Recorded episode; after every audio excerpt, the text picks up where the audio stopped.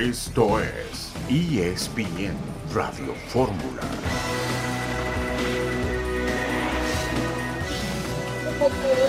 Un saludo en este martes 2 de enero de 2024. Estamos aquí en esta emisión multimedia de ESPN Radio Fórmula. Héctor Huerta, buenas tardes. Hola Beto, ¿cómo estás? Qué gusto saludarte, igual que Chelis. Un fuerte abrazo para ambos y al público también que nos hace el favor de escuchar. Un fuerte abrazo y los mejores deseos para que este 2024 llene, llene todas sus expectativas y venga cargado de bendiciones para todos. Igualmente, Héctor, qué gusto como siempre compartir. Chelis, gusto en saludarte. En un momento escuchamos a Chelis. El Chicote Calderón. Acá estoy, acá estoy, ¿me oyes? Ahí está ya, Ahora Chelis. Ya estoy. Solamente felicidades a todos y mucha salud. Abrazo para los dos. Gracias. Igualmente, querido Chelis, Alexis Vega está en duda para llegar al Cruz Azul. Llegó el argentino Jorge Rodríguez, el Corcho Rodríguez, al equipo de Monterrey, volante de contención. Rafael Nadal regresó ganando. Jennifer Hermoso va a jugar con el equipo de los Tigres Femenil. Michigan contra Washington en la final de la NCAA. Marcelino Fernández tendrá el reporte del Cruz Azul y la pregunta del día. Cruz Azul es el equipo que mejor se reforzó para el próximo torneo. Un torneo, Héctor, que arranca hasta la próxima semana. Sí, sí, sí. Bueno, hay muchas novedades, Beto. En el caso de Cruzul hay un, un cambio total de estructura dentro de la organización. Eh, Iván Alonso, a pesar de todo lo que se dijo, al final llegó y llegó con mucha fuerza y con cartera abierta, porque han estado contratando a diestra y siniestra. Eh, todavía lo de, lo de Alexis Vega, acá estoy yo todavía en Guadalajara y me enteré de algunas cosas acá.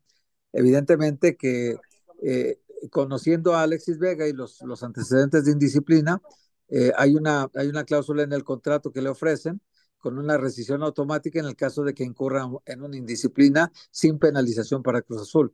Entonces, eh, esa, esa parte, sus apoderados, sus representantes no la aceptan.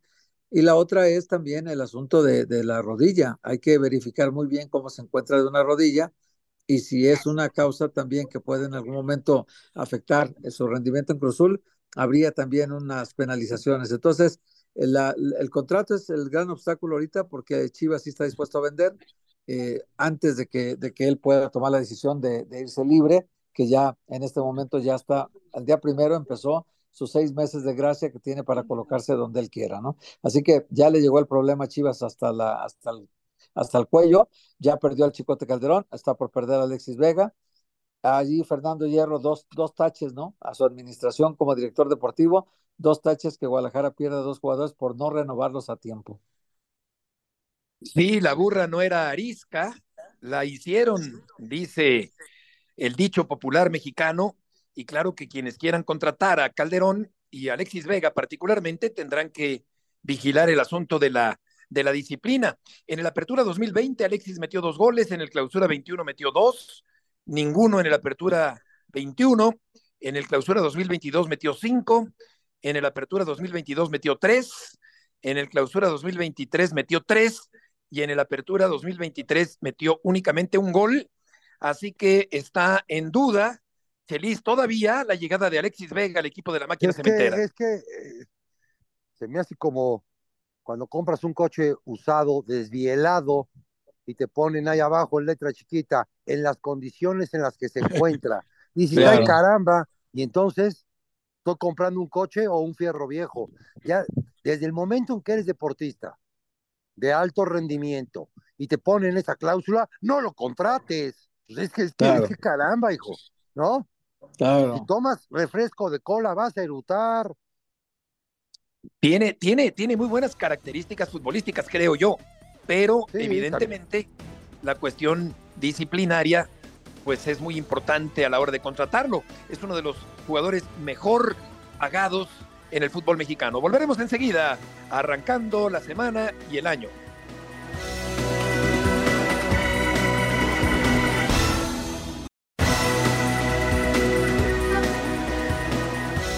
De regreso en este 2 de enero, aquí en ESPN Radio Fórmula, y vamos a pasar al tema de Alexis Vega, de la máquina cementera del Cruz Azul, que va a cambiar de sede, por cierto, para el próximo torneo ante las reparaciones y la remodelación del Estadio Azteca. Marcelino, mucho gusto en saludarte. Feliz año.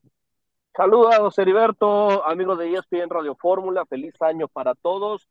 Alexis Vega sigue estancada esta negociación para su incorporación a Cruz Azul y la máquina ha establecido como plazo esta semana para que se resuelva tanto el sí como el no, si recibe el sí, firmar el contrato y que el futbolista se, se incorpore al menos con una semana de anticipación con respecto al inicio de torneo y en caso de que sea no o no recibir una respuesta, dar por terminada esta negociación. ¿Qué es lo que ha sucedido en los últimos días? Cruz Azul ha establecido las condiciones con las que quiere contratar a Alexis Vega, pero el jugador ha retrasado un tanto su respuesta. Por un lado, intentando sondear el mercado y su valor a nivel nacional e, internacional a partir del verano, cuando termina su contrato y está en posibilidades de contratarse libremente, y porque también a partir del primero de enero el jugador es libre de negociar un precontrato sabiendo que le quedan menos de seis meses de contrato. Por lo tanto, quiere aprovechar estos días, quiere ver cuál es su verdadero valor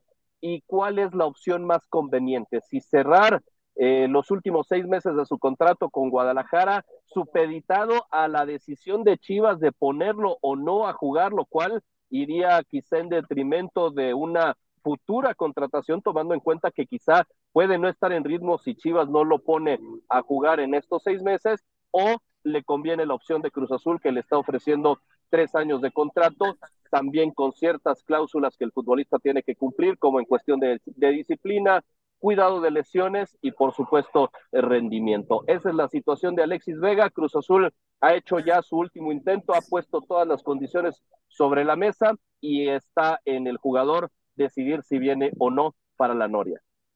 Hola Marce, ¿cómo estás? Feliz año, te saludo con mucho gusto.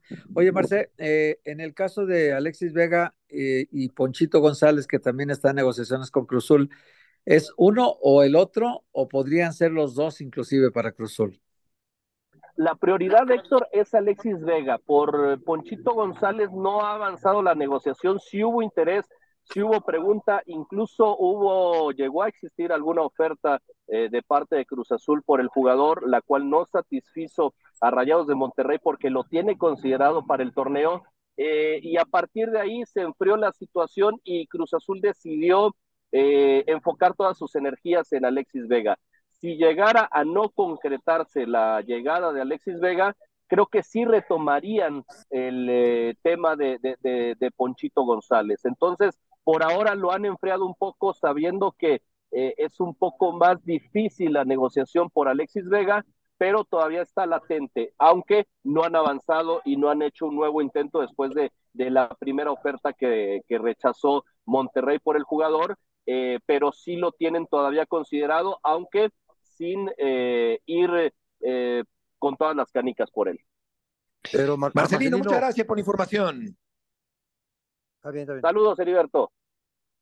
Buenas tardes. Y ahora saludamos con mucho gusto a Melvin Brown. Melvin, ¿cómo te pinta el año 2024? Qué gusto saludarte. Aquí estamos Héctor Huerta, Chelis y Heriberto Murrieta. ¿Cómo te va? Muy buenas tardes a todos. Ahí un gran, un gran panel. Ahí saludos, mi querido Chelis. Ahí te vi en tu foto con, con el hielo, me acordé de mi época en el Puebla contigo. Ah, pues qué, qué maravilla, buen recuerdo.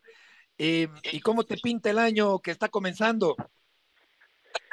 Bien, querido Heriberto, ahí empezamos con un nuevo emprendimiento, eh, con mucha ilusión con este nuevo año que, que gracias a Dios estamos bien, sanos, con la familia, todos completos y, y con mucha ilusión de, darle con todo. Melvin, ¿qué te parece la posibilidad de que Alexis Vega llegue al equipo de Cruz Azul? Bueno, es un jugador que para mí sinceramente me gusta, eh, me gusta dentro de, la cancha, ojalá logre retomar el nivel que, que tuvo hace tres, cuatro años cuando tuvo su ciclo para los Olímpicos en el cual lo estaba haciendo muy bien en Chivas las lesiones por ahí lo han lo han estado eh, pues menguando un poco su, su su talento pero para mí sería una buena opción. También dependiendo del, del costo de, de la carta eh, que puedan negociar Cruz Azul con con Chivas y también Toluca porque está está involucrado ahí con un con un porcentaje yo creo que podría ser una buena apuesta. Hola Melvin ¿cómo estás? saludos Héctor. Oye Melvin eh, tú estuviste muchos años en Cruz Azul también y dejaste ahí tu, huella. Eh, me acuerdo muy bien aquella final de la de la Copa Libertadores, pero yo te pregunto, eh, en el caso de los últimos torneos, ¿qué crees que está pasando en este Cruzul que parece que está con una imagen de desorden total y, que si esta llegada de Iván Alonso, a pesar de la forma en que llegó y todos los entredichos en que fue manejado su nombre, eh, ¿qué momento crees que esté viviendo una institución que tú la conoces por dentro y que sabes que, que bueno, representa mucho para el fútbol mexicano? Saludos, querido Héctor. Eh, la verdad que ha sido muy difícil el, el andar de Cruz Azul en, en, los últimos tiempos, previa pandemia, con la problemática del señor Willy Álvarez, luego con la llegada de Álvaro Dávila, Armando Plantel, luego ahí Jordiales, Ordiales y, y también varios directores deportivos, así que ha sido ha sido difícil el, el poder sustentar un proyecto, el poder darle ese ese tiempo de, de que se consolide y pareciera ser que ahora con un extranjero le están dando mayor oportunidad. Esperemos que el equipo se forme bien. Ya ganaron el primer partido. Bueno. Feliz, te saludaba Melvin hace un momento que vi una foto tuya. Ya, ya, no, no, no, no, le, no, no le puedo decir el cómo le digo porque son esas, esas cosas que no entiendo de la vida. Pero Melvin, buenas tardes. Tú, buenas tardes, querido Feliz.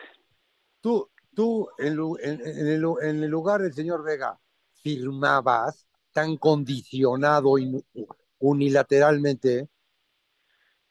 Ah, hijos, está, está difícil el, la, la situación, pero yo sí firmaba, eh, hemos firmado sin, sin otras garantías en otra época, sin otros derechos, y yo creo que el llegar a un equipo grande como Cruz Azul te permitiría estar ahí en el radar de la selección nacional para este próximo mundial. Yo creo que para cualquier jugador es importante también ver eso en su futuro inmediato.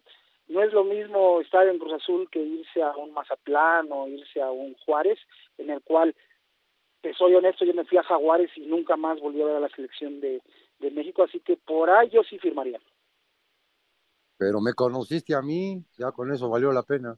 Me salvaste allá, me salvaste. Oye, Melvin, ¿qué opinas de que Cruz Azul ponga la condición de que se porte bien y lo quiera poner en el contrato eh, y de lo contrario, no firmar el compromiso con Alexis Vega? Mira, Alberto, yo estoy a favor de, de los futbolistas y que les respeten sus sus condiciones y todo eso, pero yo creo que eso debería estar en todos los contratos de todos los futbolistas. Cuando uno Oye, pero también hay que error, estar a favor de la disciplina, ¿no, Melvin?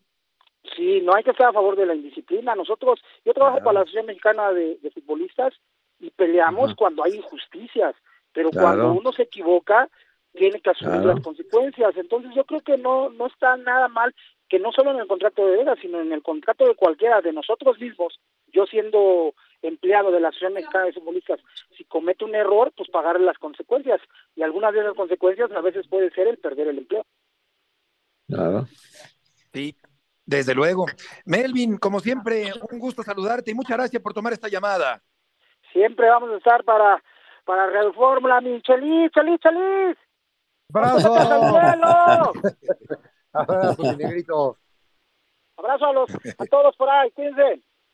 Dale, igual, Igualmente, Melvin Brown, en esta tarde, un símbolo de Cruz Azul. Yo creo, Chelis, que si un jugador está convencido de que se va a portar bien, que va a redimirse, no tiene por qué no firmar un contrato muy atractivo de tres años. Parece increíble que un sí. jugador que viene de los problemas que viene se ponga tantos moños por firmar un contrato con el equipo cementero. Sí, Beto, y si te lesionas, que también es muy normal que se lesione el señor Vega, y si, y si no entras en los planes, y si el, el, el entrenador ve si tu rendimiento no, no, no, te da los minutos, porque el entrenador ve que hay, hay más jugadores, en todo esto se pueden agarrar pues, para quitarte el contrato. Es verdaderamente unilateral, independientemente del comportamiento del señor Vega. Eso es independiente, es unilateral. Claro, y yo creo que el problema es que, que ya conocen el comportamiento de Vega. Claro.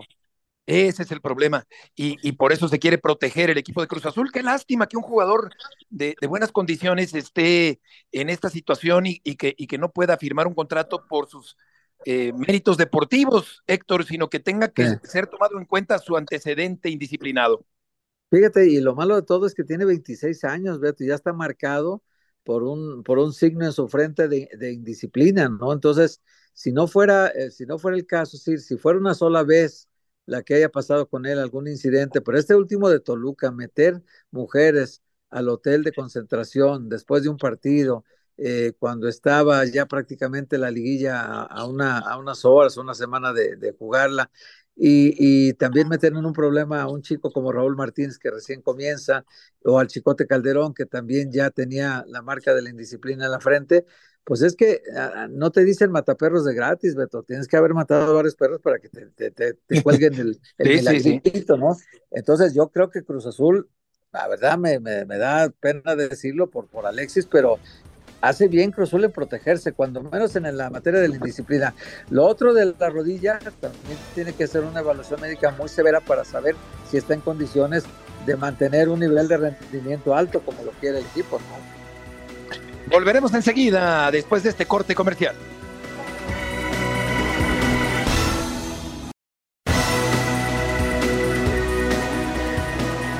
De regreso en este martes en ESPN Radio Fórmula el Chicote Calderón, que tampoco ha aprobado el examen de disciplina en el pasado, podría cambiar de aires para el próximo torneo. Todo parece indicar que estaría llegando al conjunto de las Águilas del la América, el Chicote Calderón.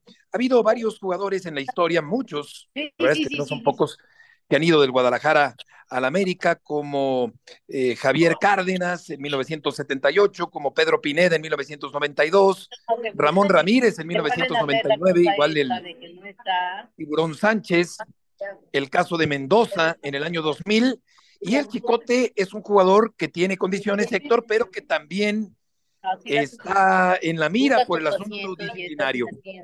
Sí, también acordémonos de Osvaldo Sánchez, ¿no? Que que también fue de la América Chivas, ¿no?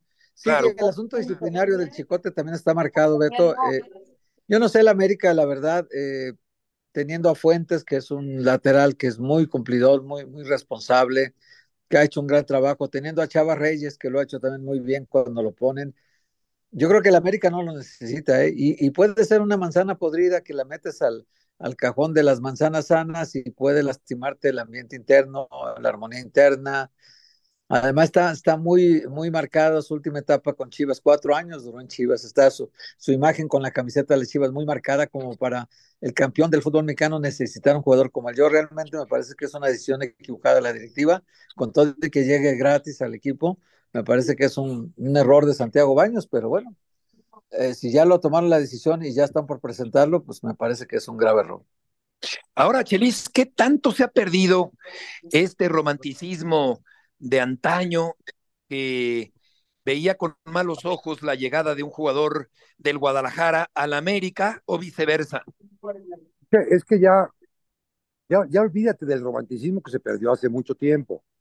El América o su eh, director, director de fuerzas básicas, un señor que me acabo de enterar que es español, no puede sacar un lateral izquierdo y tiene claro. que traer al chicote. Y por favor, se cortó la comunicación con Chelis. Ahora, el hecho de que llegue gratis no hace atractiva la opción para el América, Héctor, eh, con respecto al Calderón. Hay que ver el, el costo-beneficio, Beto. En, en, Guadalajara él gana un millón de pesos al mes.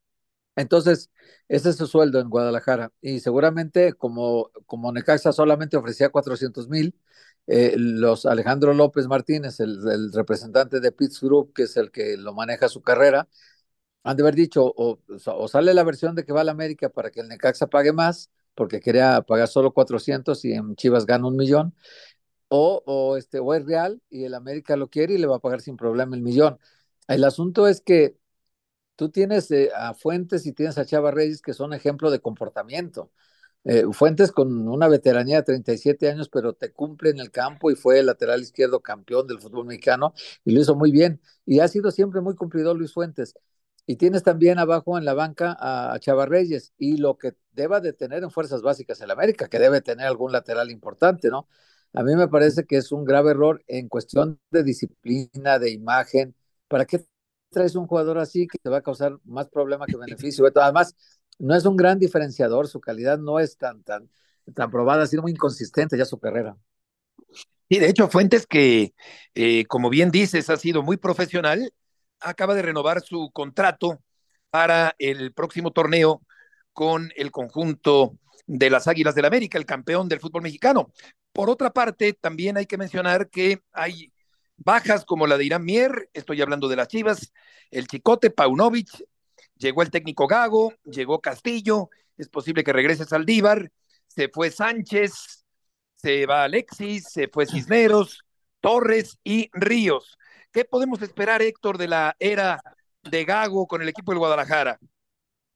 Pues hay que ver, porque me parece que está ahorita eh, como que asumiendo muchas de las cosas que Paunovic no aceptaba de las recomendaciones que le hacía que le hacía eh, Hierro, seguramente en algunas pláticas entre director deportivo y entrenador. Por ejemplo, lo de Oscar Wally, el portero que trae de España del Deportivo Lugo, lo trae de la segunda división, descendido a tercera, y lo trae como, como un refuerzo para ser titular en lugar del Guacho Jiménez. Y Paunovic no lo mete un solo minuto, un solo segundo en toda la temporada. Entonces, eh, Fernando Hierro no estaba nada contento con esto porque le cuestionan a sus refuerzos. Y entonces él quiere que todos los refuerzos que él ha traído sean titulares y pues no va a poder ser así tampoco. Pero parece ser que Gago la primera decisión es el Guacho Jiménez transferible igual y titular de Chivas. Es decir, ateniéndose a la petición expresa de Fernando Hierro para que así sea. Y eso me parece que todavía no es correcto, ¿no? Porque el Guacho, quieras o no, había sido titular de Chivas en los últimos torneos. Y, nada más de la noche a la mañana sacarlo de la institución, ni siquiera sacarlo de la titularidad, sacarlo de todo el club para meter a un impuesto por Fernando Hierro, está raro ahí la cosa. ¿Y qué tan conveniente ves que Javier Hernández en este momento pudiera regresar para este año al equipo del Guadalajara? Pues la información que yo tengo, Beto, es que es la última opción del Chicharito venir a Guadalajara. Es la, la última opción que él tiene. O sea, entre las 10 que podrían presentársele, eh, está Arabia Saudita, está Europa, que él quiere regresar a Europa, pero básicamente su primera opción es MLS, es decir, continuar en la Liga de los Estados Unidos. Su segunda opción es Europa para estar cerca de sus hijos, ya que su ex esposa reside en Londres y él quisiera estar en un país más cercano a, Inglaterra para constantemente ver a sus hijos, que los ve poco. Entonces, eh, yo sé que, él quiere como segunda opción esa. Tercera opción, Beto, es, cualquier país de, del Golfo Pérsico, donde están ahorita los, los, los eh, digamos que los trancazos de dinero más fuertes que están ahorita en la Liga Árabe. Eh, alguna oferta que también ya tiene de por allá, tomarla por cuestión económica. Pasión, determinación y constancia es lo que te hace campeón y mantiene tu actitud de ride or die baby. eBay Motors tiene lo que necesitas para darle mantenimiento a tu vehículo y para llegar hasta el rendimiento máximo. Desde sobrealimentadores, sistemas de sonido, tubos de escape, luces LED y más. Si buscas velocidad, potencia o estilo, lo encontrarás todo en eBay Motors.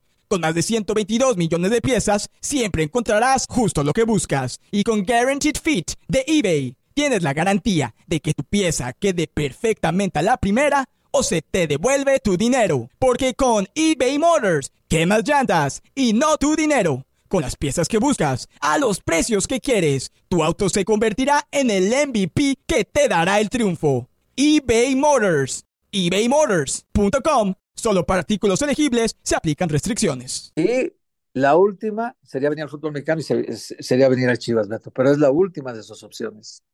Hablando de regresos a Europa, está la posibilidad de que Vela eventualmente regrese al fútbol de España. Por otra parte, este América prácticamente sin cambios y la incorporación del Chicote, sí efectivamente pueden salir todavía jugadores en esta última semana antes del arranque del torneo, pero me parece que es un firme candidato al bicampeonato, Héctor, en el fútbol mexicano. No, no escuchamos a Héctor, pero bueno, el América ha hecho un gran torneo. Cabecita Rodríguez dejó de ser titular, pero apareció al final del torneo cuando fue cambio lo hizo como en la gran final del fútbol mexicano de manera contundente, con un peso específico, para colocar al América como campeón del fútbol mexicano de manera muy merecida. Y creo que el torneo va a arrancar con los mismos candidatos de siempre, con Tigres, con Monterrey, con el América, desde luego, en la parte alta de la tabla. Por cierto, que el Corcho Rodríguez, que es este escudo, este volante de contención, medio de contención argentino, llega al equipo de Monterrey, un equipo de rayados que se quedó en el camino, dejó al público seguidor de Monterrey con un palmo de narices, un triste desenlace del torneo del equipo de Monterrey en la campaña anterior, pero Monterrey otra vez está, desde luego, como un candidato para hacer un buen eh, torneo en el fútbol mexicano en la próxima campaña. Vamos a platicar también acerca del equipo de la universidad, el equipo de los Pumas con el técnico Gustavo Lema y vamos a escuchar el reporte de Adriana Maldonado con respecto al equipo de los Pumas de la universidad que tienen en Guillermo Martínez a un buen centro delantero mexicano para el próximo torneo. Adriana, gusto en saludarte. Saludos, feliz inicio de año, feliz 2024 para todos. Información del equipo de los Pumas que ha tenido este día ya su primer entrenamiento del el año bajo las órdenes del nuevo técnico de esta institución, Gustavo Lema, y también con la incorporación ya de los dos refuerzos que hasta el momento han sumado para el torneo clausura 2024, el caso del peruano Piero Quispe y también del delantero mexicano Guillermo Martínez. Ambos han dejado muy buenas sensaciones durante sus primeros entrenamientos con la plantilla por supuesto, también mencionarles que ante las bajas de Juan Ignacio Dineno, de Gabriel El Toro Fernández y de Manuel Montejano, el objetivo de la directiva universitaria es sumar al menos a uno o dos jugadores más para el siguiente torneo y la prioridad es el tema ofensivo. Por otra parte, mencionarles que han echado en marcha un proyecto de renovación con algunos jugadores que forman parte ya de esta institución. Ya les hemos confirmado aquí en ESPN la renovación del arquero Julio González por los próximos tres años también en pláticas de renovación está Adrián Aldrete, Jesús Molina y Santiago Trigos. Estos jugadores están en pláticas con la directiva universitaria para aumentar su vínculo con esta institución. A lo largo de la semana estarán trabajando todavía a doble sesión, perfilando ya lo que será su debut en el torneo clausura 2024 en Ciudad Universitaria en la fecha 1, recibiendo a los Bravos de Juárez. Adriana, muchas gracias Hola, por la Adriana. Se fue el toro a investir en ah, el Cruz Azul se fue Dineno y llega Guillermo Martínez, que es este buen centro delantero mexicano. No cabe duda, Héctor, que hizo un gran torneo con el equipo de Puebla, corpulento, de buen físico, va muy bien por arriba, juega muy bien de espaldas, mete goles. Me parece una buena contratación del equipo universitario para el próximo torneo. Sí, lo que me parece que es una locura, Beto, es lo que se pagó por el Toro Fernández, ¿no? Si, si el documento que ha circulado es real, que está membretado por parte de Cruz Azul, y esta oferta que ponen en la mesa, que le dicen a Pumas el 18 de diciembre, por medio de la presente, le hacemos una propuesta para la compra definitiva por el jugador Gabriel Matías Fernández, de fecha de nacimiento 13 de mayo del 94, para adquirir el 100% de los derechos federativos y económicos del jugador, mediante, el siguiente pago de esquema, pero un, esquema de pagos, pero en total eh, habla de 9.850 mil dólares, o sea, 9 millones 850 mil dólares, e, es decir, neto, Beto, es decir, con impuestos se sube a más de 11 millones de dólares. Estamos hablando de, de, un jugador de 11 millones de dólares de veras, o no estará el precio inflado en Cruz Azul. Es una buena pregunta. Antes de ir al último corte comercial, de este martes.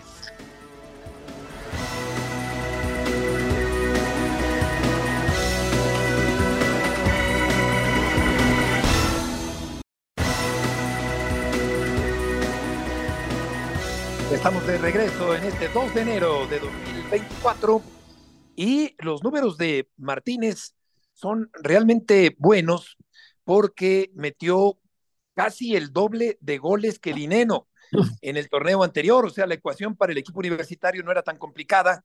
Dinero metió seis, el Toro metió siete y Martínez metió once. Así que me parece que es una buena contratación por parte del equipo de la Universidad de México el traer a un jugador como Guillermo Martínez, que además ya tuvo una buena actuación con eh, la selección mexicana recientemente en un partido que no tuvo tanta importancia, pero la verdad es que Martínez ha demostrado su capacidad. En un torneo que está por comenzar, Héctor, donde únicamente cuatro técnicos son mexicanos. Miguel Herrera con Tijuana, Fentanes con Necaxa, Carvajal con el Puebla y Diego Mejía con el equipo de Juárez. Parece mentira que la Liga de Costa Rica tiene más técnicos mexicanos que la propia Liga del Fútbol Mexicano. Sí, es una barbaridad. Bueno, Chelis tiene una mejor opinión que yo de esto, pero es una barbaridad, Beto. No, no recuerdo yo un torneo así, en donde haya, hay cuatro uruguayos también, cuatro mexicanos y hay cinco argentinos. O sea, predominan los argentinos y luego seguirían los uruguayos, pero sí, cuatro de 18 sillas ocupadas por extranjeros. Yo no recuerdo un torneo donde tan pocos mexicanos hayan arrancado. Y, sobre todo esto, ¿qué te dice, Beto? Pues el malinchismo, te dice que no confían en el mexicano, te dice que creen que el mexicano es muy caro, te dice que el extranjero se adapta mejor a los salarios, te dice que, que a lo mejor sigue habiendo mucho negocio subterráneo alrededor de cobras poco, pero luego en los jugadores te recuperas, que hay muchos casos así que ya se han destapado en México. En fin, yo creo que es parte de, un mal endémico del fútbol mexicano, pero hoy sí los directivos se pasaron de la raya con esto, Beto. Cuatro sillas nada más de 18 para, para entrenadores mexicanos es una barbaridad. Sí, eh, la verdad es que sí, muy pocos técnicos mexicanos. Eh, hablando de mexicanos, Edson Álvarez eh, jugó todo el partido. West Ham United y el Brighton empataron a cero. El mexicano jugó los 90 minutos. Raúl Jiménez está a nueve tantos de convertirse en el mexicano con más goles en la Premier, una liga donde han participado mexicanos como Javier Hernández, y se espera que Raúl Jiménez pueda consolidar su resurgimiento en este año que está comenzando Héctor allá en Inglaterra. Los cuatro goles de Raúl en sus últimos cuatro partidos en la Premier representan la misma cantidad que había marcado en sus 50 partidos anteriores. Sí, sí, sí, viene una recuperación, se nota, Beto, se nota muy, muy, animado, se nota con mucha disposición para el, para el sacrificio, se le ve peleando no solamente en, la, en el área eh, ajena, sino en la propia también, defendiendo balones, se le ve también eh, participando mucho en el juego asociativo del equipo y se le ve con muchas ganas, Beto, y además con una muy buena puntería, porque de esos últimos cuatro goles, tres han sido verdaderos golazos. Entonces, sí creo que es un gran momento el que vive otra vez Raúl y, será muy bueno que arranque el año bien, porque esta cifra del Chicharito, pues no, no es inalcanzable para Raúl, ya está muy cerca. Sí, eh, fíjate que eh, son 158 partidos jugados de Hernández, 152 de Jiménez, 53 goles del Chicharito, 45 ya de Raúl Jiménez, y sí, viene repuntando, durante largo tiempo pareció estar escondido en el ostracismo, en el estancamiento, no fue diferencia en el Campeonato Mundial de Qatar, el año anterior también lo pasó realmente mal, no ha podido consolidarse como titular en la selección mexicana, ha sido banca detrás de Jiménez o de Martín, pero como bien apunta Héctor, está empezando a tomar vuelo, está resurgiendo de manera extraordinaria. Un jugador, eh, yo diría que, pues, decir rescatable es como si estuviera ya eh, totalmente a la baja en el pasado, pero sí parece que Jiménez está por fin volviendo a un alto nivel y todavía le queda cuerda, Héctor, a su carrera futbolística. No, Beto, yo, te diría, Beto, por el nivel que está mostrando ahorita en los últimos partidos con el Fulham, yo te diría que si él viniera al fútbol mexicano, este, considéralo para líder de goleo, o sea, eh, para pelear con todos los extranjeros que siempre ganan los campeonatos de goleo en México. O sea, anda en un muy buen momento, ya físicamente está entero, eh, ya le regresó la confianza también y, creo que ya las, los problemas de, de pubalgia que tenía también ya se han estado resolviendo. Yo sí lo veo muy bien, lo, veo futbolísticamente muy compenetrado ya con el equipo, ya en el ritmo de competencia que se necesita y ya con una con una peligrosidad cuando ingresa al área Beto de hacerte el gol en cualquier momento. Así que tenemos otra vez de regreso a Raúl Jiménez y eso es muy buena noticia para todo el fútbol mexicano y para la, la selección nacional en particular, ¿no? Totalmente de acuerdo, una experiencia traumática, dolorosa, mm, la de la fractura aquella en el cráneo, eh, mucho tiempo sin poder recuperarse, no ha sido el mismo en condiciones normales, pero está por lo pronto eh, empezando a recuperarse Raúl Jiménez de cara también a la lucha por el puesto titular del eje del ataque de la selección mexicana en el próximo campeonato mundial, donde estará peleando seguramente con Henry Martín, que está en plena madurez, y con Santiago Jiménez Héctor, que está pues eh, avanzando hacia la madurez y que seguramente en este año es posible que cambie de aires hacia un equipo más importante. Y también con, eh, no, no descartemos a Guillermo Martínez, Beto, que tú has estado hablando todo el programa de, de las virtudes que tiene, del momento futbolístico que vive, del, tiene 28 años ya, ya no es un chico joven, ya sabe a qué juega y sabe también que está jugando una carta muy difícil ante tres futbolistas que están en un gran nivel, como Raúl Jiménez, como Henry Martín, como Santiago, y que creo que en un balance así general, si los ponemos a todos al parejo, yo creo que por un pelito Santiago Jiménez ahorita les gana eh, la titularidad a todos, me parece, porque está compitiendo, haciendo muchos goles y está en un gran momento futbolístico en Europa. Ya su cotización de mercado es 50 millones de euros ahorita. Entonces, sí creo que el momento de, de Santiago hay que aprovecharlo pero también tienes a Raúl Jiménez que te da mucha certidumbre de su momento actual y Henry Martín que en la Liga Mexicana sigue mostrándose muy poderoso, ¿no? Así que, y Guillermo Martínez ahí de escolta, si le dan un chancita y se puede meter a pelear, ¿no? Y es momento de hablar del fútbol americano colegial de los Estados Unidos. La edición 110 del Roll Bowl. Y aquí arranca el partido a la ofensiva. Los Wolverines. McCarthy. Le desviaron el pase y lo atrapó de todas formas. Wilson. Wilson primero y gol. McCarthy. Touchdown. 75 yardas en 8 jugadas. Cuarta y gol, aquí está el partido para Alabama, necesita empatar, centro bajo, Chile no lo hizo, Michigan está en la final, la tercera fue la vencida para Jim Harbaugh.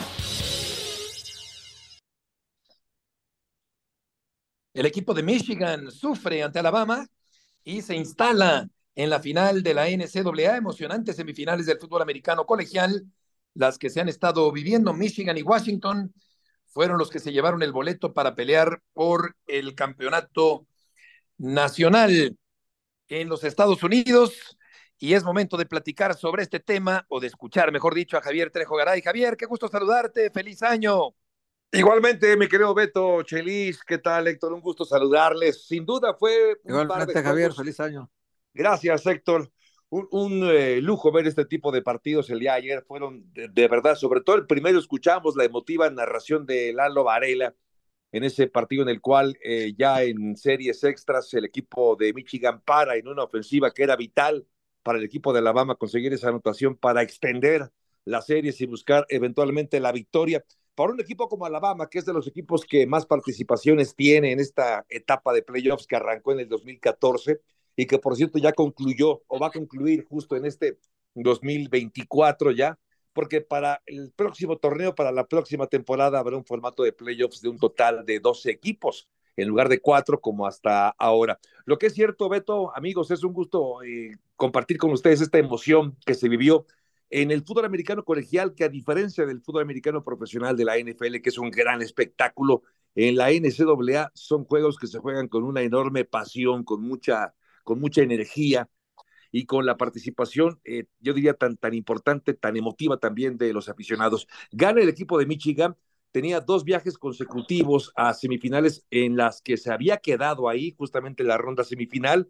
La tercera fue la vencida porque finalmente gana ahora como número uno del mundo, decíamos, eh, de, de, de, la NCAA y del mundo también, porque no creo que haya un equipo universitario mejor en este momento que Michigan y que acaba dejando en el camino a Alabama. La otra semifinal se jugó ya por la noche entre el equipo de Washington y el equipo de los Cuernos Largos de Texas. En Washington se acaba llevando la victoria, fue una diferencia apenas de seis puntos en ese encuentro, pero eh, Washington eh, es un equipo, un rival, yo diría, muy complicado. Lo va a hacer porque se van a enfrentar, eh, quiso el destino, el uno contra el dos. El mejor equipo de la nación, como terminó Michigan, va a enfrentar al número dos, como terminó la Universidad de Washington, con Michael Penix, el mariscal de campo de Washington, que fue candidato para eh, ser eh, ganador del trofeo Heisman, y sin duda también material de NFL y el próximo draft, seguramente Beto, amigos, va a acabar llegando a el fútbol americano de paga, Beto.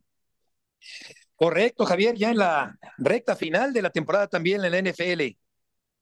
Sí, mira, qué, qué interesante. Y a propósito, voy aquí ligar eh, estos dos deportes, porque en el equipo de Michigan, Michigan es nada menos que el equipo que dirige Jim Harbaugh, que está como número uno de la clasificación y ahora finalista para el próximo lunes, por cierto, lunes 8 de enero, tendremos, por cierto, la final del fútbol americano colegial a través de ESPN. Pero eh, mientras que Jim Harbaugh tiene al equipo número uno del fútbol americano colegial, su hermano John dirige al mejor equipo de la conferencia americana como son los Cuervos de Baltimore. Baltimore ya amarró el primer lugar de la conferencia americana, lo cual implica que va a descansar la primera semana de, postemporada, al igual que San Francisco en la conferencia nacional. Este próximo fin de semana se definen todavía varias cosas. Por ejemplo, Miami va a enfrentar a Buffalo el próximo domingo por la noche en un partido que también tendremos en la pantalla de ESPN y ahí se va a definir quién gana la división. Si gana Buffalo termina como líder de la división, gana la división y sería Miami el que avance como segundo. En caso de que pierda Buffalo será la inversa. Miami entonces sería primero. También, por ejemplo, la definición en la división este donde los Vaqueros de Dallas eh, son también un equipo que en este momento es el número uno de la división este, pero tiene el control de su destino en las manos. Si gana el próximo fin de semana Washington, va a acabar así ganando la división y Filadelfia sería segundo. En caso contrario, si pierde Dallas y gana Filadelfia, se invertirán los papeles. Y por último, hablar de un equipo también muy popular en México, como son los aceleros de Pittsburgh, que en este momento tienen aspiraciones todavía de postemporada pero requieren de ganar la próxima semana. No será fácil, van contra Baltimore, y también de combinación de resultados. Por ejemplo, que Jaguares de Jacksonville pierda contra el equipo de Tennessee. Así que, Beto, eh, amigos, estamos llegando a la parte más emotiva, más emocionante. Hay que sacar la calculadora ahí esta semana para ver qué equipos avanzan a la postemporada en la NFL, Beto. Oye, ¿tus favoritos, eh, Javier, para el Supertazón? Yo sé que me voy a ver muy obvio, pero me parece por el nivel que han exhibido los dos equipos, Beto, lo de Baltimore es imposible pensar en este momento, me lo parece en un equipo que, que, pueda ganarle a Baltimore en la conferencia americana. Y en la nacional, a pesar de que hace una semana tropezó justo con Baltimore, San Francisco me parece que sigue siendo el mejor equipo. Cierto es que Christian McCaffrey, su mejor jugador, el mejor jugador de San Francisco, está lesionado y no sabemos cómo vaya a llegar a la postemporada, pero me quedo con San Francisco sobre todo por la irregularidad de otros rivales como Filadelfia, como Dallas. Así que eh, San Francisco contra Baltimore pero recordemos también, Beto, que la NFL es una, es una liga, es un deporte que donde generalmente acaban pasando muchas sorpresas. Así que no descartemos sorpresas para los playoffs, porque un equipo que quizá está como un caballo negro podría llegar incluso a ese Super Bowl el próximo 11 de febrero, Beto. ¿Y dirías que Lamar Jackson es el, eh, jugador más valioso? Sin duda, Beto, sin duda, qué bueno que me lo preguntas porque durante las últimas semanas se hablaba, será Brock Portis, será Christian McCaffrey, me parece dos muy buenos jugadores, pero la exhibición formidable que ha dado, o las exhibiciones que ha dado Lamar Jackson en las últimas semanas, de verdad, no puedes obviarlas. Cinco pases de touchdown, más de 300 yardas logradas este fin de semana, jugando a un gran nivel, Cierto es que McCaffrey se lesionó, es un buen corredor y difícilmente me parece le puede competir a un coreback como Lamar Jackson. Creo que Lamar Jackson va a acabar llevándose el título de más valioso, lo sabremos ya en una semana más, pero también eh, Lamar Jackson va a ser la segunda ocasión que consiga esta distinción. Ya lo hizo en su primer año como profesional y podría repetirlo en este 2023-2024, Beto.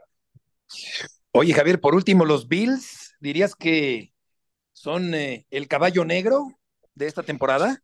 Sí, fíjate que, que Bills está jugando muy bien. Em, eh, arrancó bien, tuvo altibajos, fue un equipo que perdía contra rivales que, sospechábamos no debería haber perdido y le ganó a rivales complicados. Le ganó, por ejemplo, también al equipo de Kansas City, eh, perdió con Miami en su primer partido.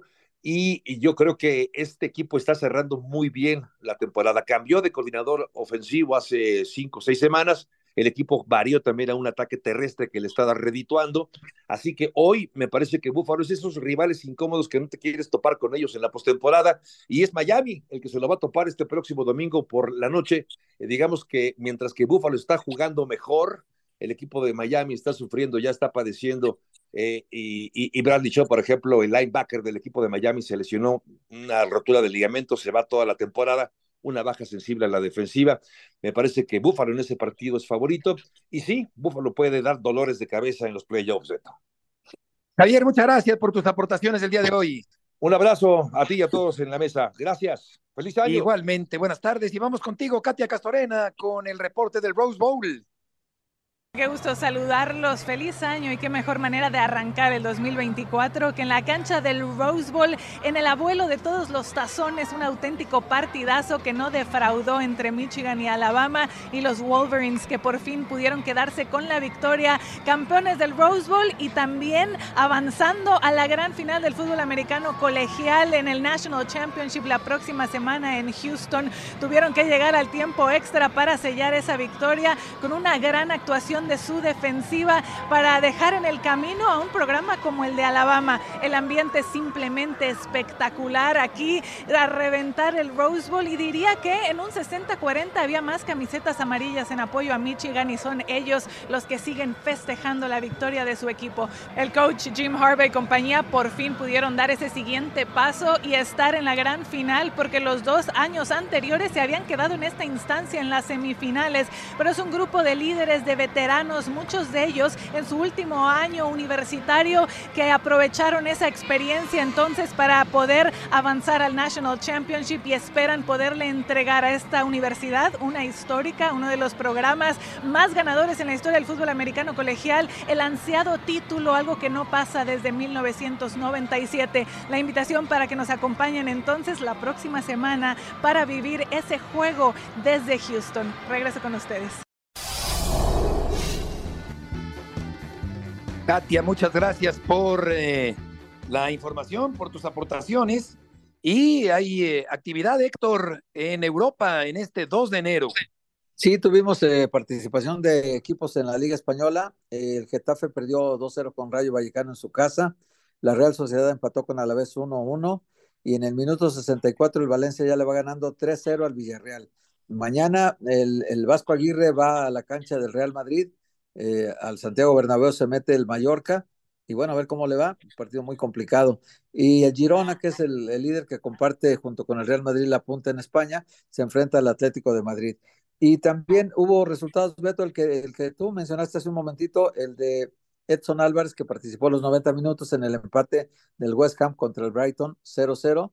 Y el Liverpool ya recordamos que había ganado ayer 4-2 al Newcastle y faltan los partidos de Chelsea contra Fulham, que va a ser el sábado, el sábado Chelsea contra Fulham. Ahí otra vez Raúl Jiménez, otra oportunidad de anotar como lo hizo contra el Arsenal este fin de semana, que fue muy buen resultado, ganan 2 a 1, hizo un gran trabajo todo el partido y metió un gol. El City se enfrenta al Newcastle también de visita, eh, ya no puede perder el City porque está a cinco puntos de líder y no puede darse el lujo ya de perder. Así están las cosas ahorita en dos de las principales ligas de Europa. Perfecto, Héctor, la actualización de los resultados. Gracias, Héctor Huerta, y hasta mañana. Un abrazo, Beto. Igualmente, buenas tardes.